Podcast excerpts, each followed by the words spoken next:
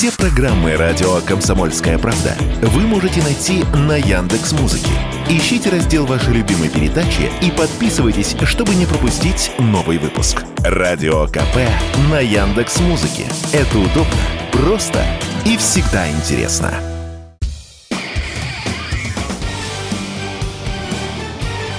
Говорит полковник. Нет вопроса, на который не знает ответа Виктор Баранец. Можно, конечно, по-разному относиться к заявлению временно исполняющей обязанности главы ДНР Пушилину по поводу того, когда же будет много раз обещанное контрнаступление украинской армии. Вообще, если внимательно следить вот эти последние полгода за заявлениями, за гаданиями о том, когда же украинская армия пойдет в свой наступ, то, извините, по-простому говоря, по-народному, мозги в раскоряку идут. Каких цифр мы только не слышали и дат.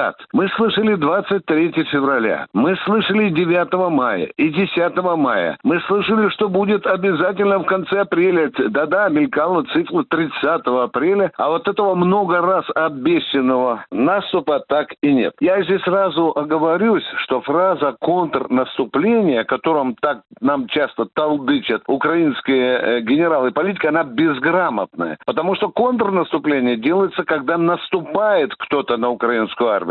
Российская армия такого наступления сейчас не производит. Так что нужно очень аккуратно относиться к таким сложным военным терминам. Ну а что же сейчас, когда мы снова и снова говорим, когда же будет много раз обещанное наступление? Вы знаете, есть у военных людей такой термин, называется стратегическое выжидание. Суть этого термина заключается в том, чтобы внимательно наблюдать за действиями противника и адекватно на него реагировать. Вот весьма вероятно, что, заявляя о своем контрнаступлении или наступлении, Киев пытается поймать нашу армию в ловушку. Почему? Потому что вы понимаете прекрасно, что если будет наступление с российской стороны, то по всем канонам военного искусства наступающая сторона очень часто несет больше потери, нежели тот, кто находится в обороне. Возможно, на эту простенькую мышеловку и рассчитывает Киев,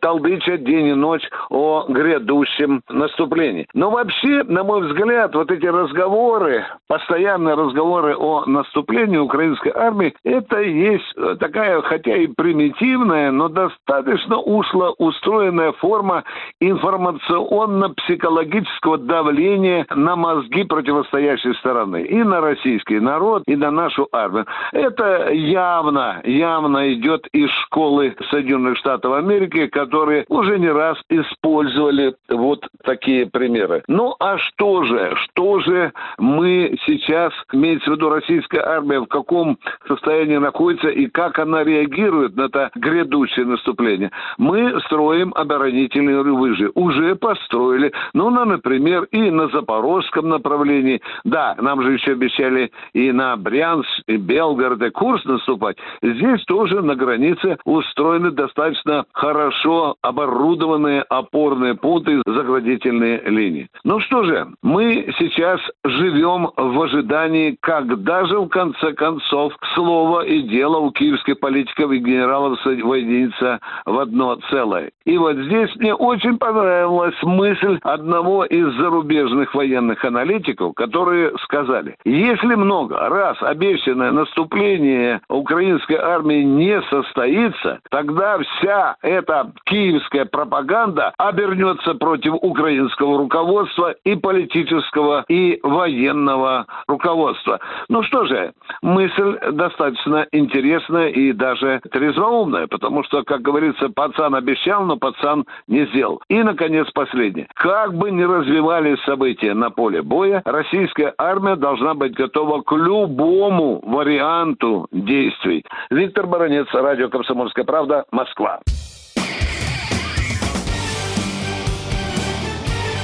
Говорит полковник. Нет вопроса, на который не знает ответа Виктор Баранец.